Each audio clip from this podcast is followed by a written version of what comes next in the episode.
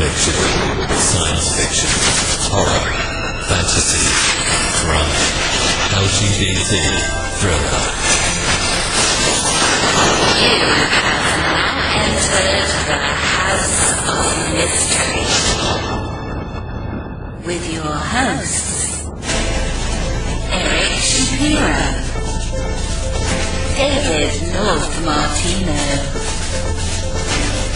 John Copenhaver, and Al Warren. 106.5 FM Los Angeles 102.3 FM Riverside. and 105.0 AM Palm Springs. Welcome back into the House of Mystery. I'm Al Warren. Mr. Dave Rose Martino is here. I think we got a good nickname for you on the last episode. Which one was that? The short, hairy one, what, Lepo or whatever that name was for the dog. For the dog. yeah, yeah. I am short and I am hairy, so there you go. The short, except on the top of my head. and that's the important place. What yeah, I know. What happened? Why don't you spend as much time working on that? I don't know. The only person with the full head of hair in the room is Mr. Gavin Stone. How you doing, Gavin? Hello there. I'm doing great. Thank you for having me back. Yeah, well, you can come back as many times as you. You're always welcome. Oh, thank you. We've got an author returning. He does really good work, uh, true crime. So he's got a new book out, Grim Paradise. So let's talk to Rod Sadler. Thank you for being here, Rod. Oh, thank you so much for having me, Alan. Uh, I love being on your show. I really do. It's a great time, and I appreciate you having me back. Oh, it's my pleasure. When you're doing a true crime, crime story like this, this is the um, cold case. It's called the Search for the Mackinac Island Killer. So, what what gets you onto a case like this? Uh, yeah, that's a great question. Um, a friend of mine, uh, actually a guy that I work with part time, I was kicking around a couple ideas, and he is in. Uh, he's a sailor. Um, and it's part of his hobby, and he's in uh, one of the the big races uh, here in Michigan. Um, they, there's always the Chicago to Mackinac race, and there's the Port Huron to Mackinac race, and they're they're literally uh, back to back, um, a week apart and um, he's in the Port Huron to Mackinac race. And I was kind of kicking around the idea about this one, and he kind of pushed me into it because it's a cold case, and and he's familiar with Mackinac Island, and and he just said, "Hey, I I think you should do this," and it, it just kind of snowballed from there, and and there were some odd circumstances. Um, that kind of pointed me toward a person of interest that was never looked at by uh, the Michigan State Police. And so that's kind of how this all evolved. And I just ran with it. You know, so this case is back in the 1960s. I, I like the older crimes myself, and I like doing the research. I like going through the papers. And 60s is great for me because I, you know, like right now I'm doing a case in the 60s, and I, so all I watch is like 1960s to tell the truth and Perry Mason, all that. So, so I totally immerse myself, but I'm a total nut job. So this is why I do that. But, and how do you do your research? Well, the first thing I try to do, and, and, uh, I'll just preface this by saying that my wife wasn't too happy at tax time when she found this out, but I submitted a Freedom of Information request to the uh, Michigan State Police for the actual police report and crime scene photos. And I got it, uh, but it was, let's just say, very expensive, more expensive than um, I've ever paid before. But it was a Wow. 2,000 page police report from 1960. Was it redacted? Yes, yes, it was redacted, and, and that's why it costs so much because they they go through by hand and redact every name and every address, and so uh, part of my research was to actually have to catalog um, on a ten page uh, spreadsheet different sections of the police report that I wanted to make sure that I didn't miss in the book.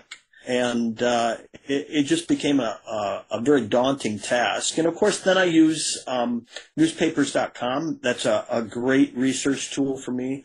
I actually went to Mackinac Island um, on this business trip to actually stay in the same hotel that the victim stayed in, uh, walk to the crime scene, take some photos, some measurements, um, and just kind of get a feel for what it was like back then.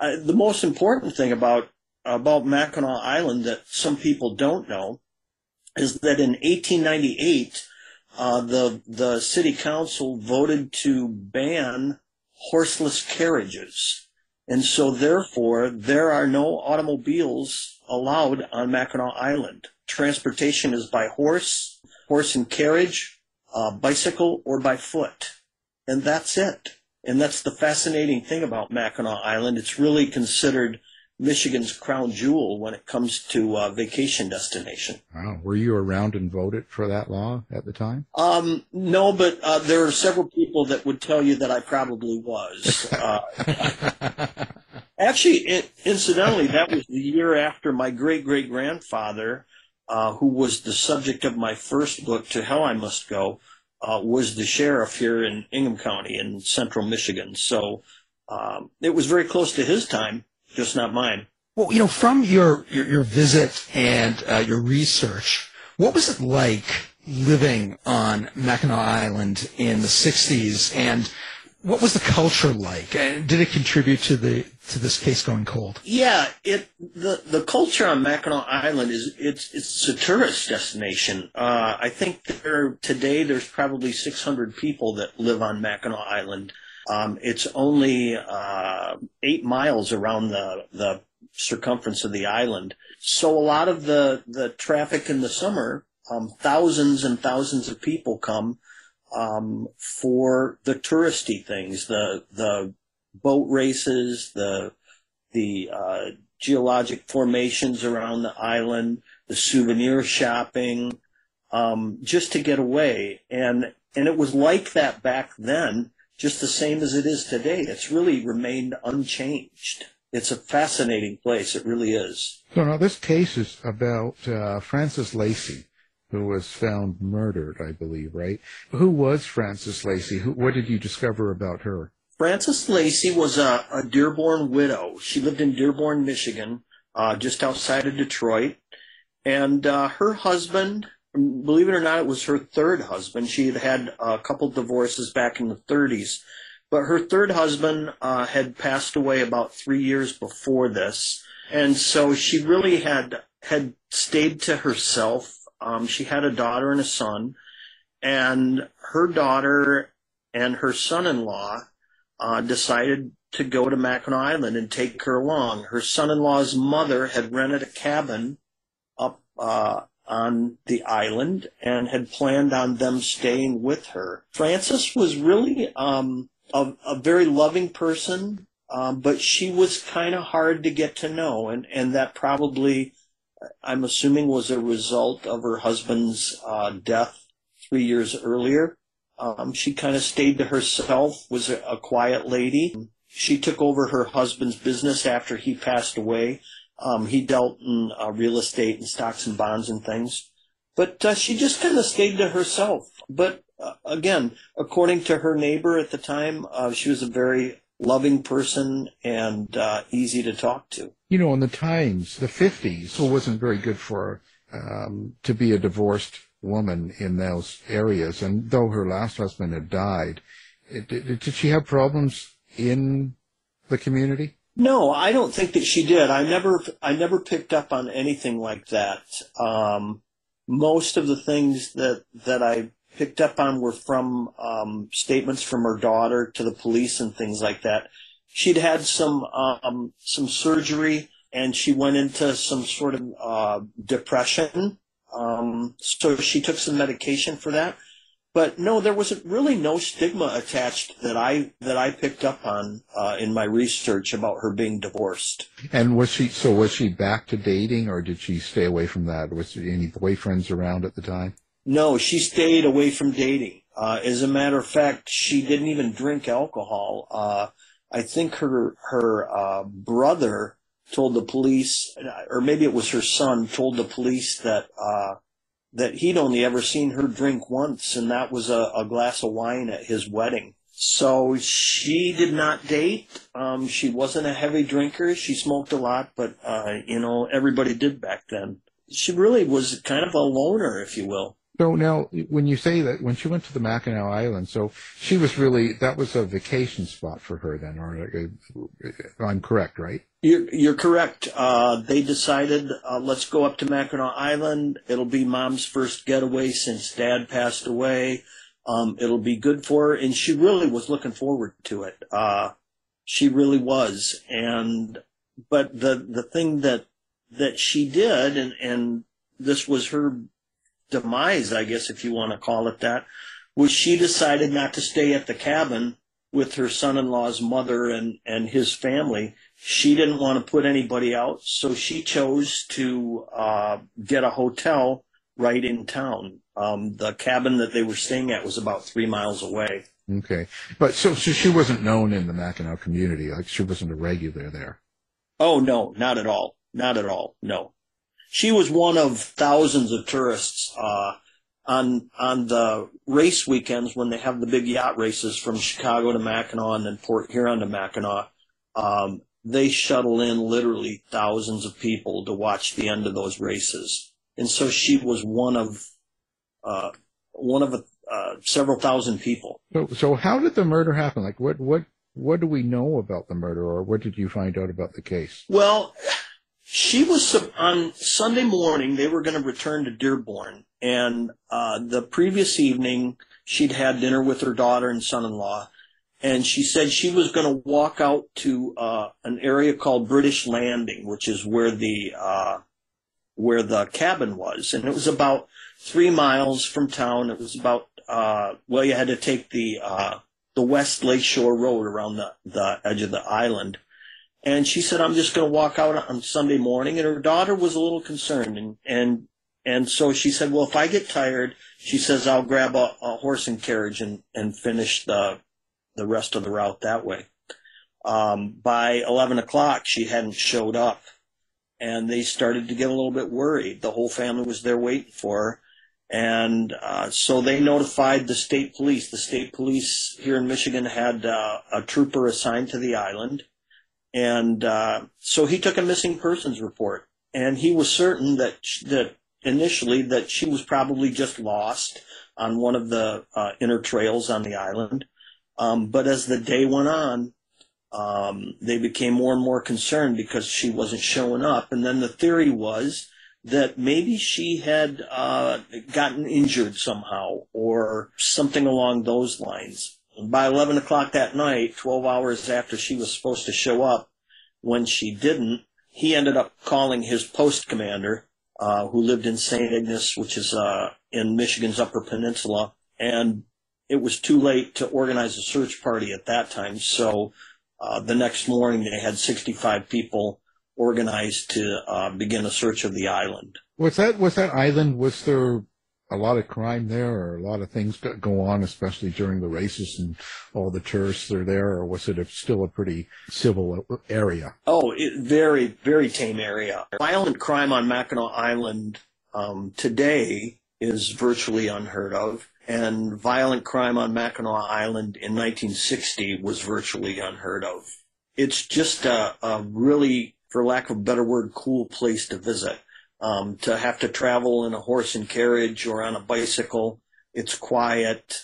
There are certain emergency vehicles on the island. They have a fire department and the police have a vehicle and there's an ambulance and they have, you know, snow removal vehicles. But those are, are very seldom seen on the island unless there's some type of an emergency or something. So basically you go there and, and you experience this Victorian, uh, culture, if you will, of people um, just having to walk and ride horses and things like that. So no, there was not a lot of crime on Mackinac Island at all. How did they find her? What happened was by the the fourth day in the search, they still didn't have a any idea where she was. Well, on the day that she had was reported missing on that Sunday, there was a couple that was not supposed to be on the island, and by that I mean they were having an affair and nobody was supposed to know they were there. And they were riding around the west side of the island and they came upon a purse. And of course, nobody knew that Mrs. Lacey was missing at that time. She hadn't even been reported missing. They stopped and, and looked in this purse and they found a brochure for one of the local hotels and they found her identification in there. And so they went to the this other hotel other than the one that she had stayed at that she had this brochure for, and uh, they said no, we don't have anybody here by that name. Well, this couple was from the Detroit area, and they didn't want to spend their day looking for her, so they said we'll just go back. You know, when we go back to Detroit, and we'll get a hold of her then, and we'll just return her purse to her that way. And so they did. They they took the purse. They returned to Detroit. Well, four days later, on a Thursday, they discovered through the news and the media that there was this missing woman on Mackinac Island. Well, they realized they had her purse. So they called the state police. The state police were able to identify from them where the purse was found, and they went to that particular area of the island and began to um, kind of hone in on that in the search for her and they discovered her body there. How did everyone react? Like, how how was it taken by the press and the media at the time? No, the press was was everywhere. They they were hounding the police for you know any bit of information they could, especially once her body was found. Uh, then they realized that they had a murder. They were hounding them. They were hounding the family. Uh, you know, the family immediately was suspect in the murder. And so the only information they could get was what they would read in the newspapers. And, and word spread literally across the country because so did the investigation. Uh, you have thousands and thousands of people that are there for a weekend getaway, and then they all leave before the body's even found.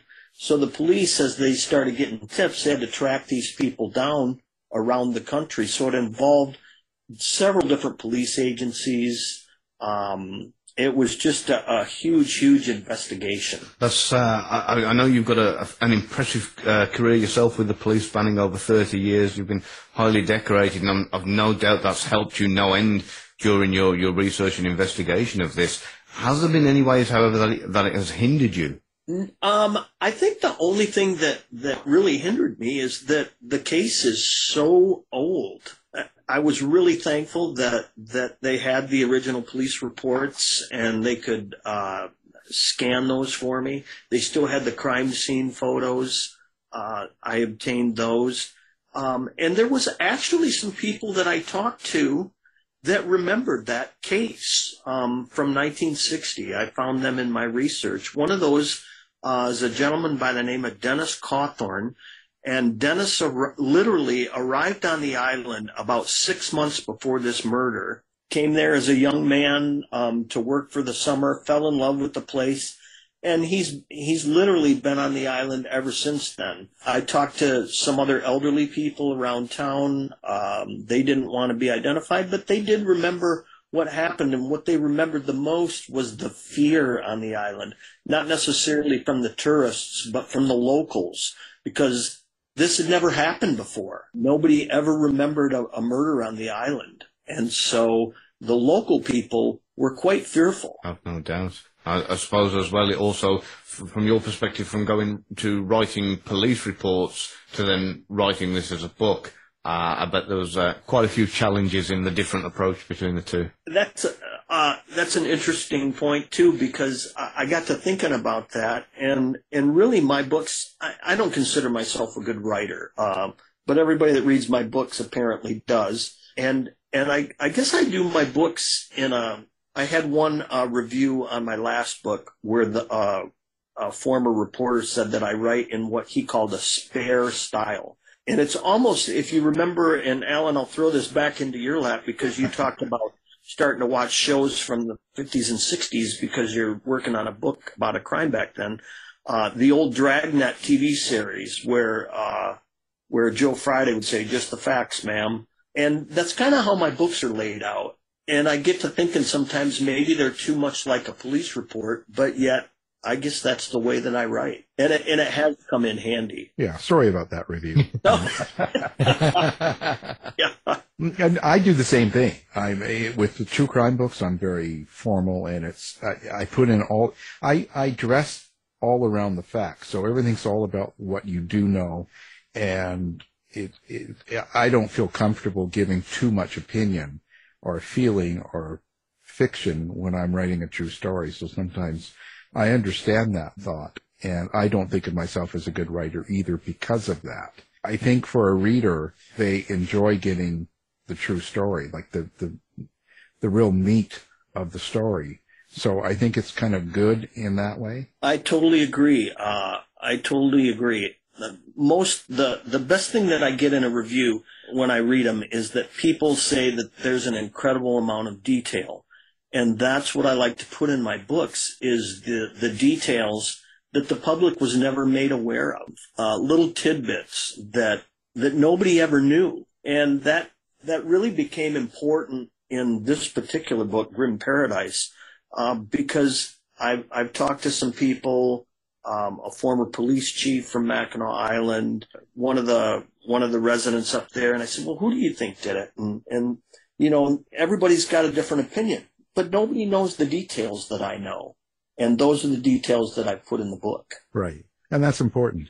And and and also, you know, when you do that, um, because when I do more modern stories like that, where you have people alive and you go to a community and you talk to them, how do you yourself draw the line between what's just gossip and fiction and what's real. Because, you know, whenever I've been into a case like that, you hear all sorts of stuff and you, I'll have people saying, oh yeah, well, you just don't know the truth, right? And then they tell you some story, but it's, you know, a lot of times it's just derived from kind of gossip. It's from people that didn't like people or, uh, Uncle Joe told so and so about this and that. Like, how do you, how do you decipher all that yourself? Well, uh, I get it mostly from the police reports, and um, I'll give you an example. I had a, I talked to a, a guy that lives on Mackinac Island, and when he introduced himself, he said, "I consider myself the leading authority on the Lacey homicide."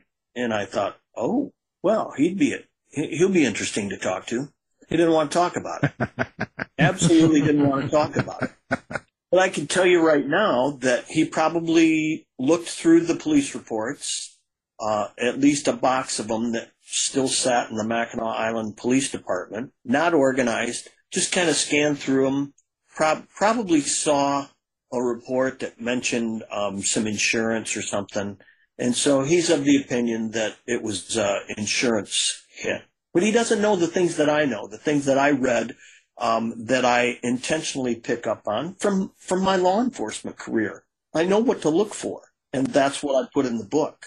And I think I make a very compelling case for uh, at least a couple suspects. Okay, I admit it. I did. you broke me down. This leads to an important point. A lot of times people take the uh, armchair detective route, and a lot of people will put down the policing and put down police and it's, you know, it's, it's prime this time 2023 time to do that. But, um, you're not taking that, that avenue, but yet you're bringing up information and things that maybe the police didn't get at the time. And, uh, and I'm thinking that like me, I have the opinion that you have a lot of people, like in law enforcement too, that are just people. They're humans. They, they will make mistakes or they'll miss things they're doing the best they can. You're not taking the avenue that they shouldn't have been there or they're bad. At least that's what I'm thinking. So let's talk about the policing in this and, and how the detectives handled the case. Well, the interesting thing that I put in the in the preface to the book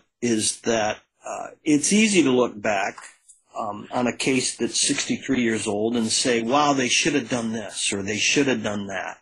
They should have looked at this person or they should have looked at that person. I can tell you that they did uh, back then in 1960 exactly uh, what should have been done given the technology and the resources that they had available.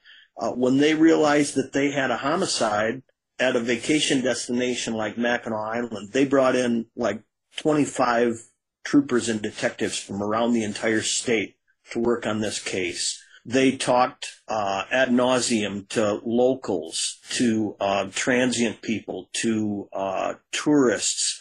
Um, they talked to uh, police agencies around the country saying, hey, so and so was here on the island. Can you interview him for us?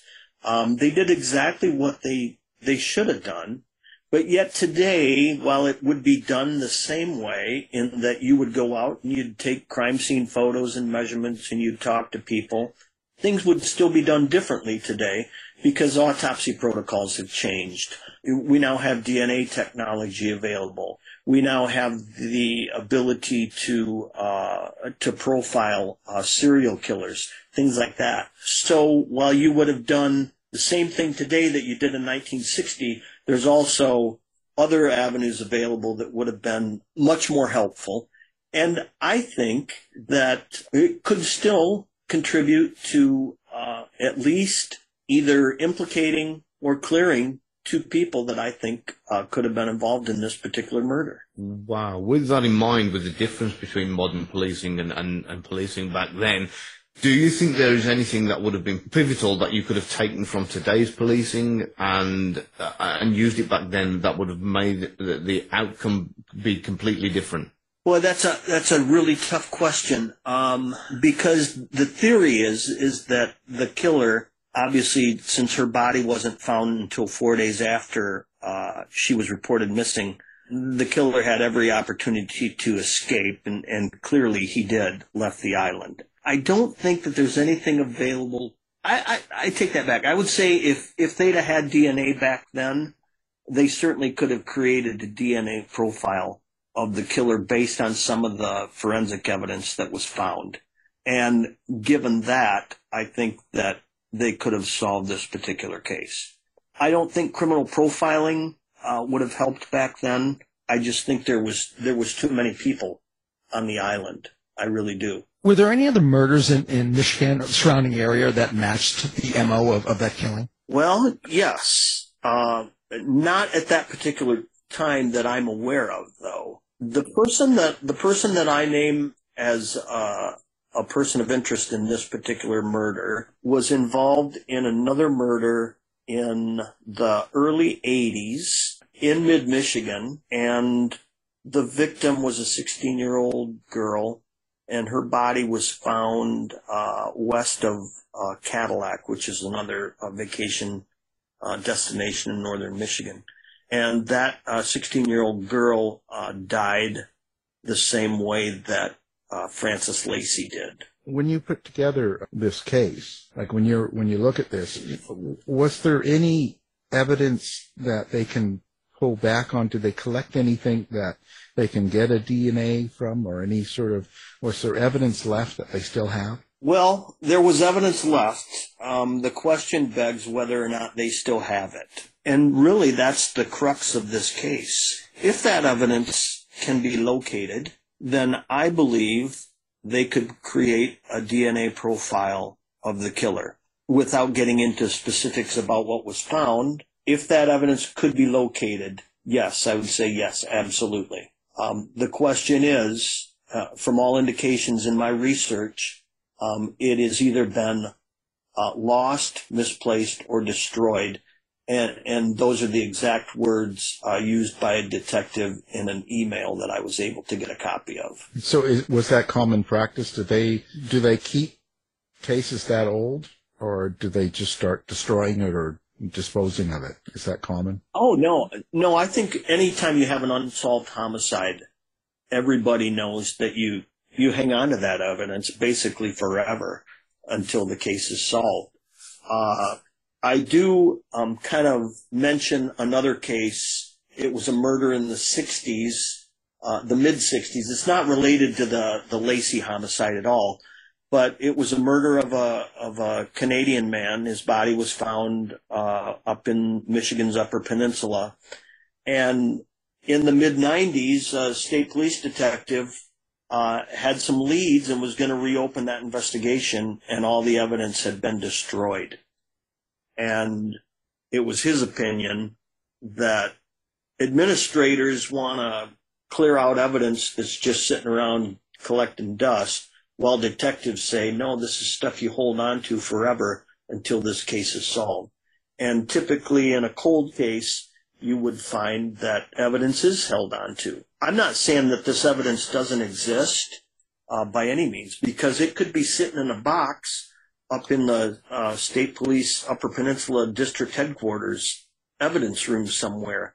I just think that it takes uh, it takes time to look for it, and in today's society, with manpower shortages um, and budget cuts and things like that that they don't have the time and they don't want to commit the effort to search for this stuff uh, because they're too busy. Right, and it's not. It's they're- have to take care of the the new cases first. Absolutely, yeah, absolutely. They have cases coming in every day. Who were you putting the uh, as person of interest or persons of interest that you find um, probably probably more than likely, in your opinion, had something to do with the case? Well, there's there's one gentleman, um, and I'm not going to mention his name here. Um, I'm going to make people go out and buy the book.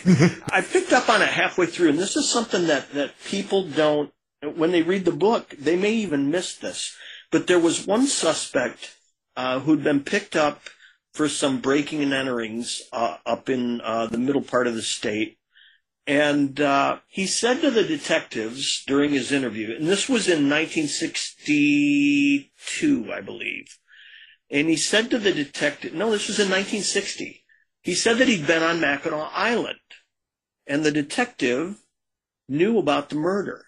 And so he contacted uh, the the post uh, up in St. Ignace, and they sent a detective to interview this guy.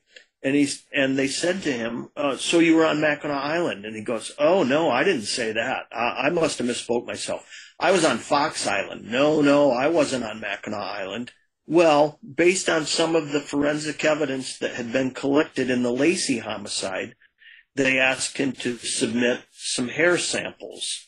And when they did that, the uh, the lab technician that did the analysis said that the hairs or the, the forensic evidence that he submitted matched uh, some of the forensic evidence taken off the body of Mrs. Lacey. And so you have that you have this connection where the guy says, "Oh no, I didn't say I was on Mackinac Island," yet he matches with some of the forensic evidence. So honestly, I think that he is a legitimate suspect in this because there was nothing else in the reports that said they did any more follow up other than giving him a polygraph exam that they said he passed. The second suspect, and it's a long, uh, convoluted story about how I came across this guy's name, but uh, I'll tell you his name. It's Gerald Weingart or Wingart, and Gerald Wingart arrested for the very first time in 1961, uh, almost exactly a year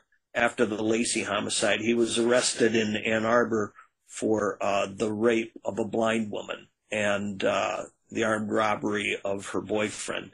And he went to prison for that. In the mid 80s, uh, he kidnapped a 16 year old girl that I, I mentioned before. Uh, that girl was killed in the same manner that Mrs. Lacey was. And he was actually charged with that murder. And there was a discrepancy between some witness statements and the search warrant that was used to collect evidence from his van. And so that case was thrown out and is still to this day considered unsolved. And then he was involved in another murder uh, in the early 70s that went cold, and he was convicted in 2001 of that murder. And so he's clearly a, a serial killer, and he was sentenced to prison for that murder from 1973.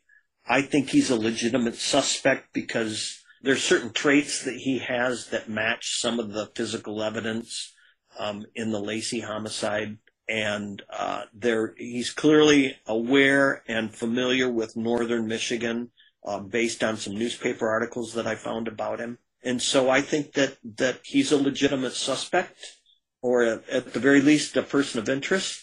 And everything that I collected in this particular uh, book was turned over to the uh, Michigan State Police in, in the hopes that they would look at him as a suspect in it. Did you get to meet either one of the suspects? No, I did not.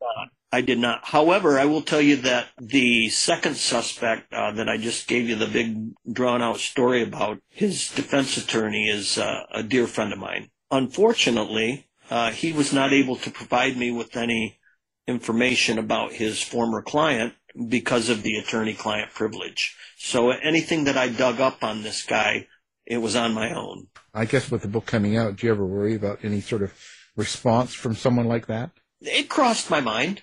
I'll tell you that the, the second suspect Well, the first suspect is dead. He died in the mid 2000s. The second suspect that I mentioned, uh, he passed away last year, uh, and is still in prison for that 1973 murder. Uh, I had thought about, you know, well, what if he gets word about this? And then I thought, who cares?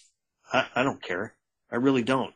You know, I, in my previous book, Killing Women, that, that we discussed on, on another show, uh, I had gotten letters from Don Miller, the serial killer, um, in that particular book.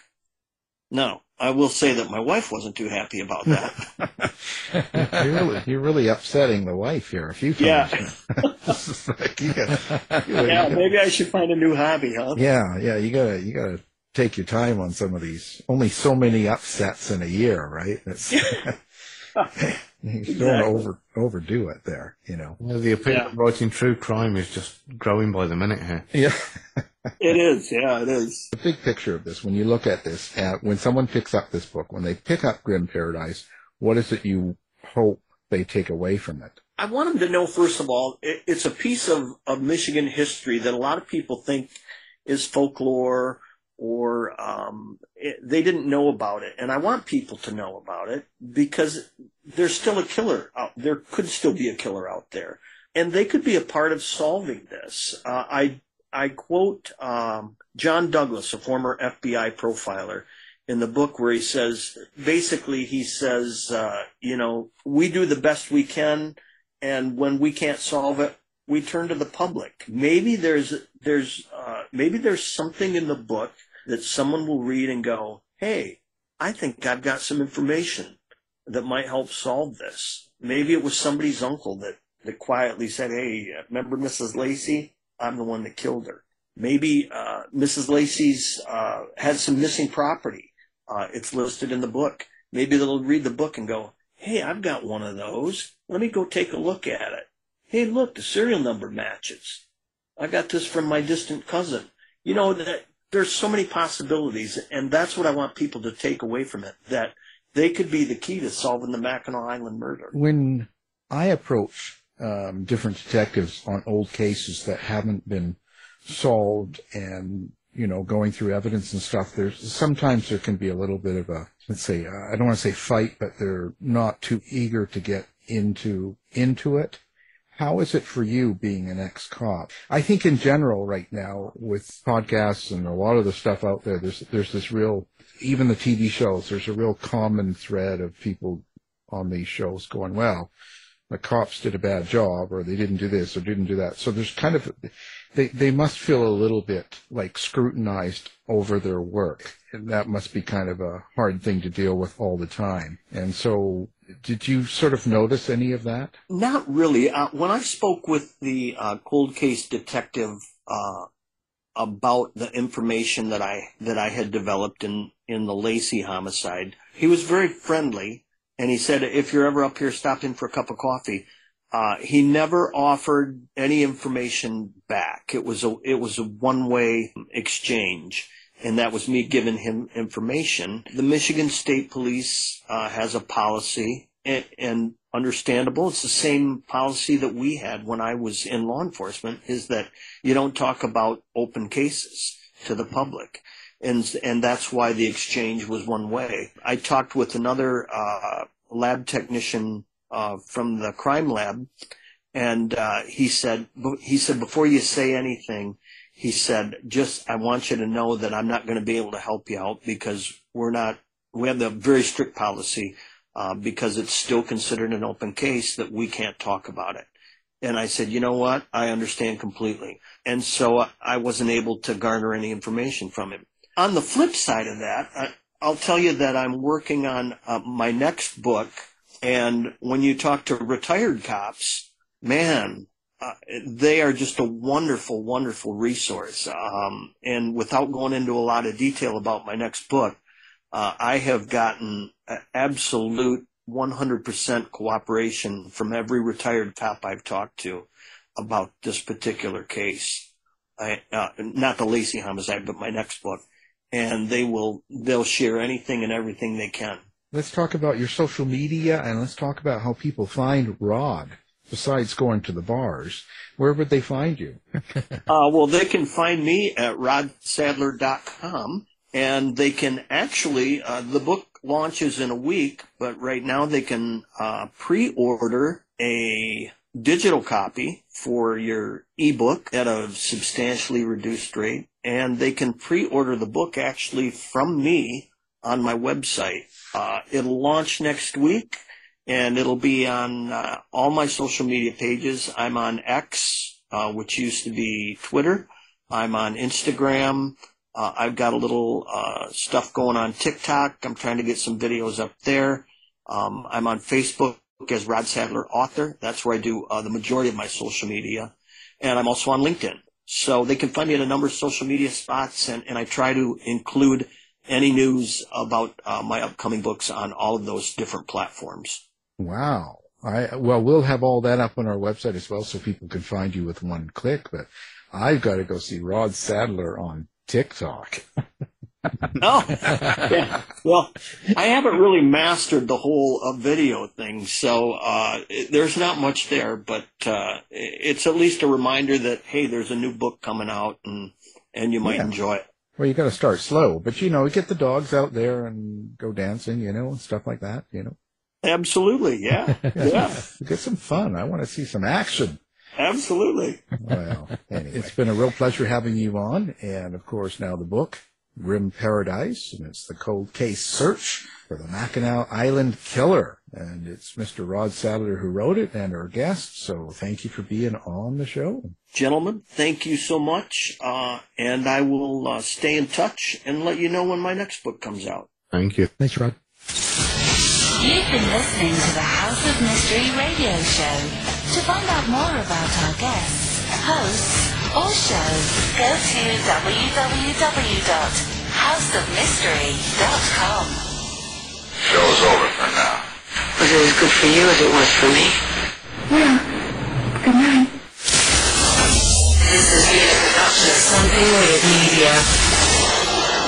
I'll be back.